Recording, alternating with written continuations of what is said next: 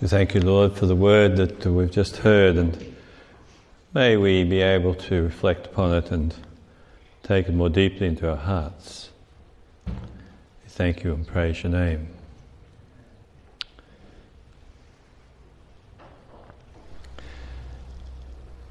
There's something really good about going up a mountain. Because in the biblical understanding, when we go up the mountain, we go to meet the Lord. And there are many mountains in Scripture.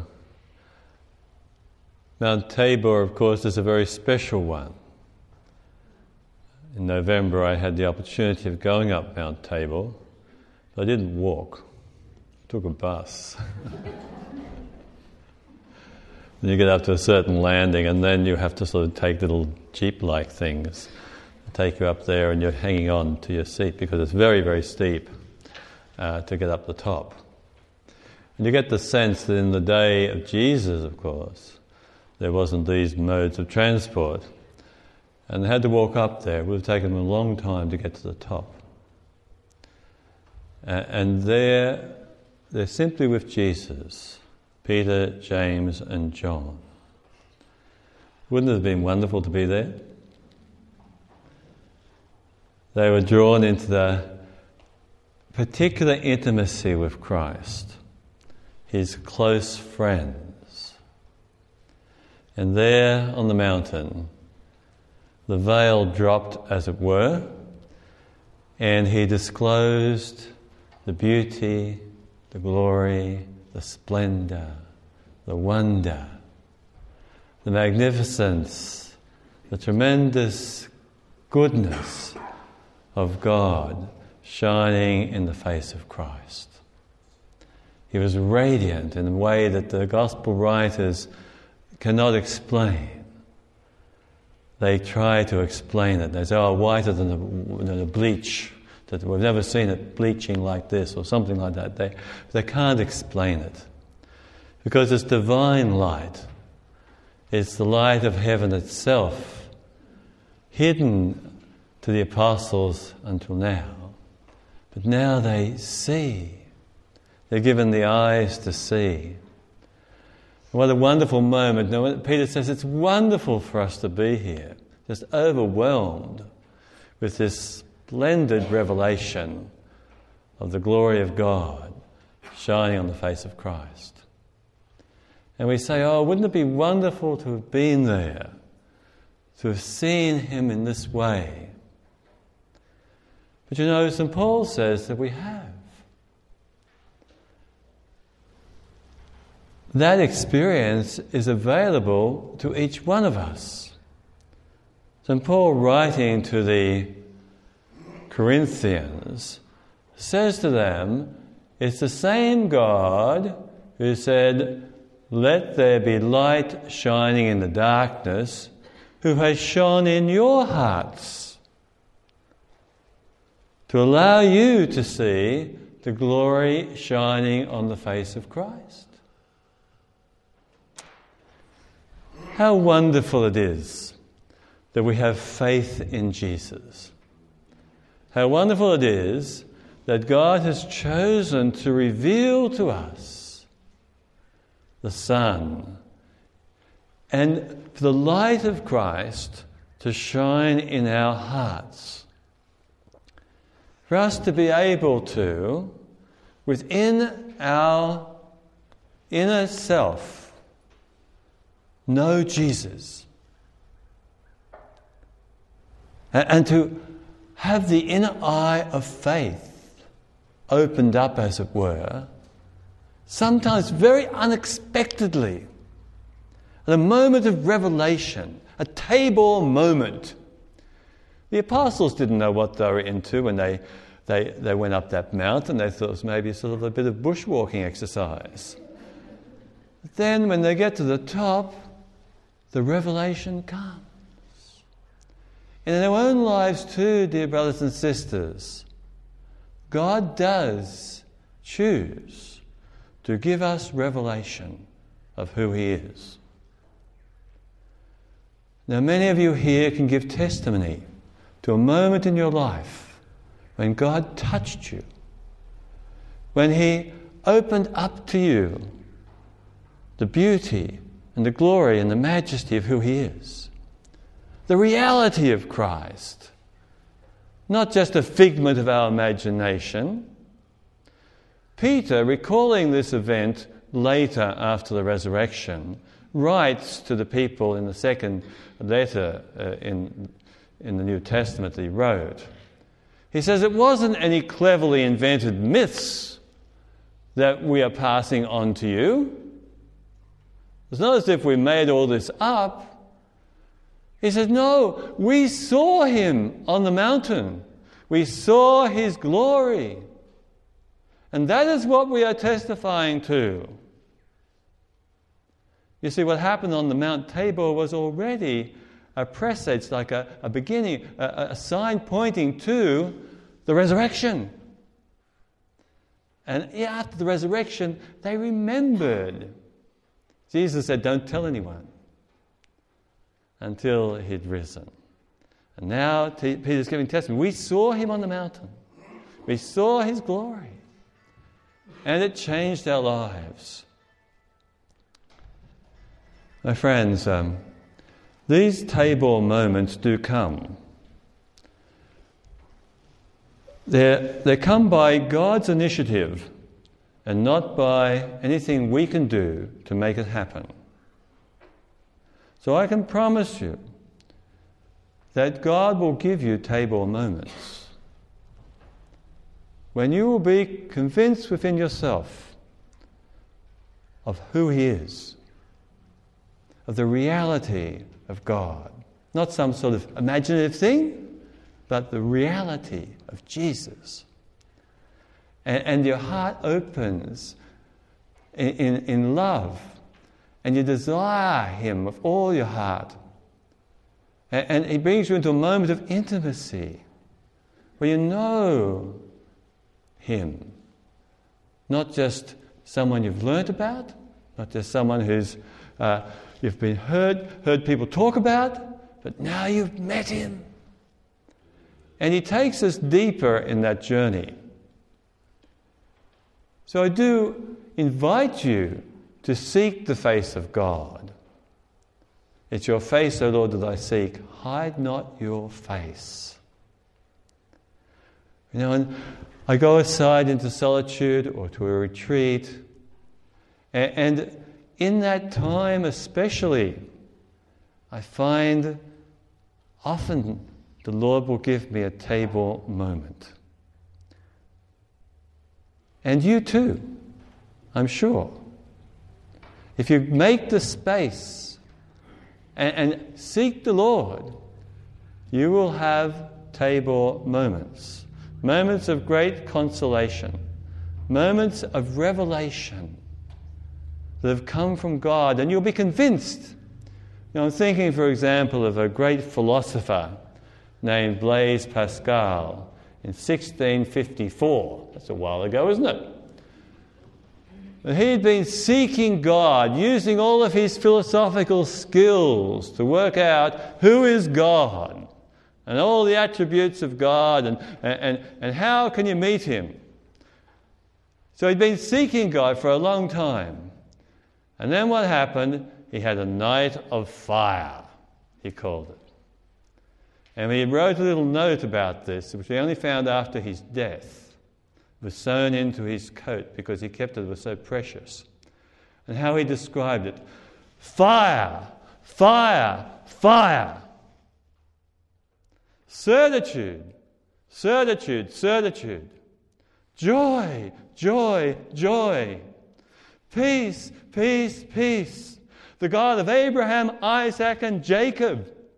Not the God of the philosophers and scholars who don't really know him, but the God of Jesus Christ. He had a living encounter with God revealed in Jesus. And it changed his life. We can't make that happen.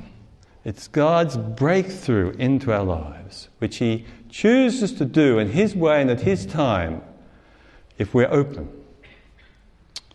You know, I'm thinking also of another great thinker in the history of the church, Thomas Aquinas. Many of you know that Thomas Aquinas was a great philosopher using Aristotelian philosophy, and he synthesized all the thinking of the church up until his time in the 13th century, put it all down in writing, in what they call the Summa Theologica. And we still use that in the church because it's the best expression we've had of the Catholic faith in philosophical terms. Well, towards the end of his life, he was praying before the Blessed Sacrament. And at that moment, he had an experience of God revealing himself in Christ, in the Blessed Sacrament. And from that time on, he would not write another word, even though the work was not finished. And his secretary said, "Why are you not writing anymore?" He said, "Everything I have written is but straw." Even though no one has expressed the Catholic faith as well. But you see, he realized he'd met the inexpressible God. He'd met the Lord himself in the revelation that so stunned him and so amazed him and so overwhelmed him at this Tabor moment that he would not write again. Because he had met the one who he had tried to describe, the indescribable God, the immensity of the Lord, the one who we must bow down before and adore with all our heart and soul and mind and strength. I'm thinking too of another great scholar,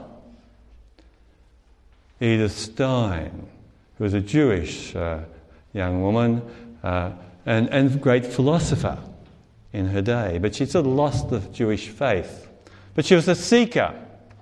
And she'd had a hint of the resurrection because she'd seen a widow who was a friend of hers, who was a Christian, deal with suffering, deal with the loss of her husband, and with great faith in Jesus. And that struck Edith deeply. Not enough to convert her.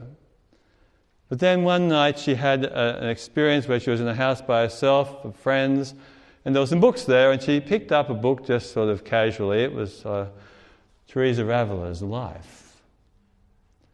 And she read it, and it so absorbed her all night. She was just taken by this truth that she was reading, as Teresa of Avila just simply speaks about this encounter with Jesus and the immensity of the love that happens in the human heart when you really come to know Jesus. And she's so overwhelmed by this that by morning she said, "This is the truth!" And she went down to the local priest and she said, "I'm going to become a Catholic." He asked her a few questions, and of course she knew the Catholic faith already pretty well, and so she didn't have to take long before she became a Catholic. This amazing gift of the revelation of God. You will have Tabor moments. You'll have moments of great consolation. But what I want to say to you next is that while you can be sure that when you're following Jesus, he will take you at times to Mount Tabor and give you the consolation you need and give you the deep experience of his love, maybe here in the context of this 7 p.m. Mass, while all that is assured to you, because God loves you so much, he wins your heart with love and wants to change your heart and transform you into his very likeness, so that the transfiguration that you behold, as it were, the glory shining on the face of Jesus, becomes your transfiguration. So you are changed into the very likeness of Jesus. That's his purpose. But what I want to say to you too is that there's another mountain. There's another mountain. And the Mount Tabor experience in the Gospels was a preparation for this second mountain. Did you notice that when Elijah and Moses were there talking to Jesus, Moses representing the law, and the completion of all of that in the Old Covenant, and Elijah representing the prophets. And so they're talking with Jesus, and what are they talking about? They're talking about the passion that Jesus is yet to undergo. You see, the Mount Tabor experience was a preparation for Mount Calvary. Not only for Jesus, but also for the apostles. They had to come down from that wonderfully big mountain and go towards Jerusalem. Immediately in the Gospel accounts after Tabor, they head towards Jerusalem, heading towards suffering. You see, life's like that, isn't it? The beautiful consolation of knowing Jesus and of intimately meeting him and being overwhelmed by his love, captured by his kindness and his mercy and his goodness in the light of our sinful selves, is a wonderful thing. And thank God that he has redeemed us through the Lord Jesus Christ. And we've experienced this. But you see, life also has much tragedy. Life also has much struggle. There are times of great testing. People will break their promises to you in life and walk away and leave you shattered. People will speak against you and accuse you of things and persecute you in ways that you could not even have imagined, and concoct stories against you and make you feel that you're loathsome in their sight.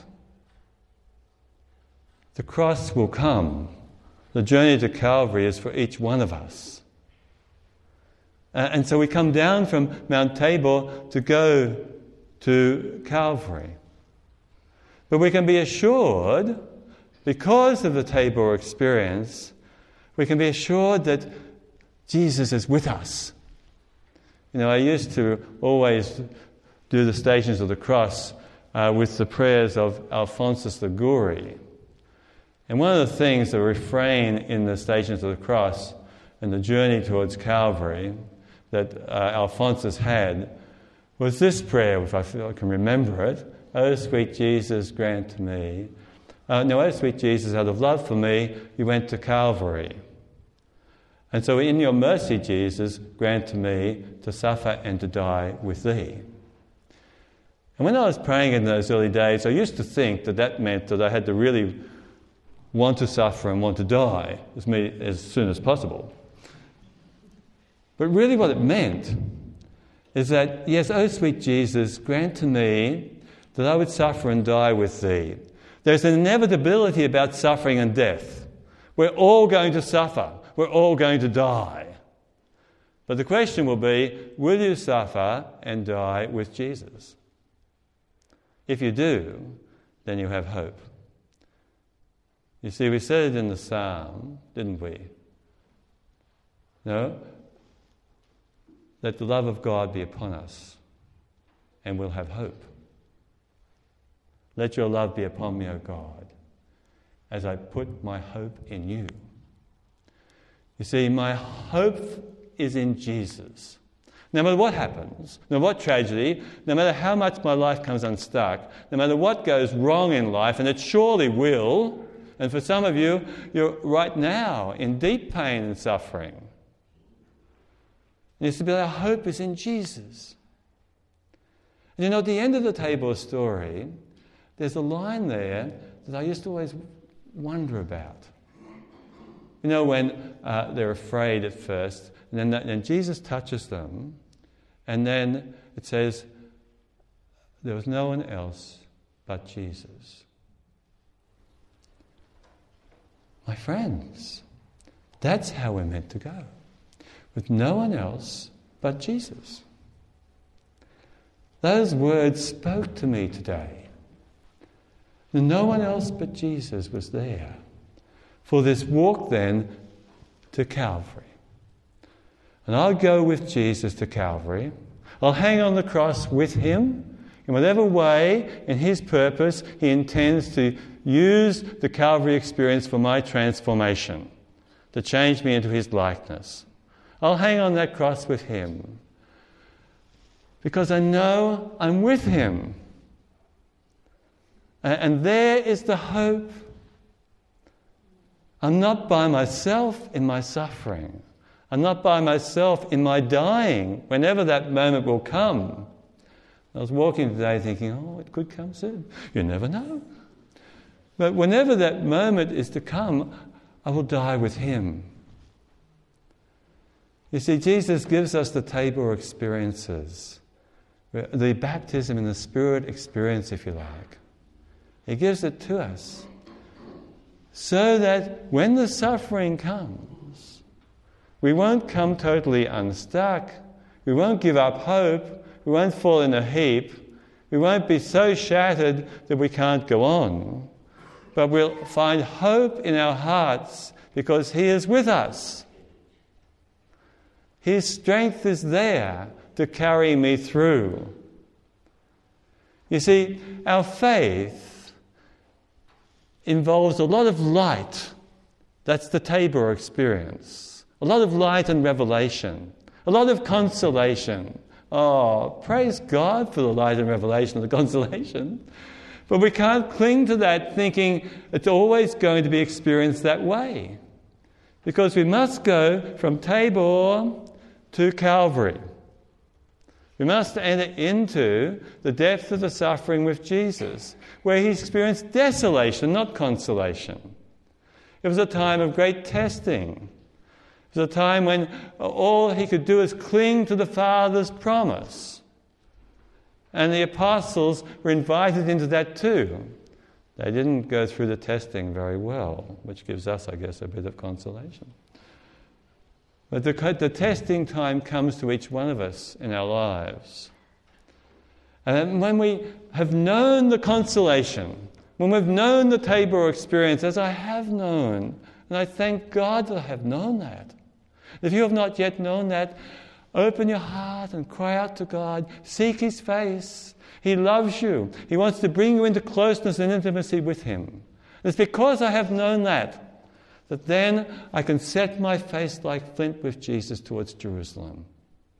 I can go to Mount Calvary. Because I know that Calvary is not the end. I've already experienced the Tabor, and so I know that that's the sign and the promise of the resurrection. I go through the cross, whatever it may be in my life, with hope in my heart, knowing I'll ultimately be vindicated, knowing I'll ultimately be raised up with Jesus. And praise God that he does not desert us in our moment of greatest struggle and trial and difficulty. That's what he wanted to imprint upon the apostles' hearts, that he'll be with them through that time of suffering and death itself. And there'll be an experience of resurrection. There's the hope. Jesus himself. Yes, let's go forward, my folks, with only Jesus. And Jesus is enough. He is more than enough. And bless his name.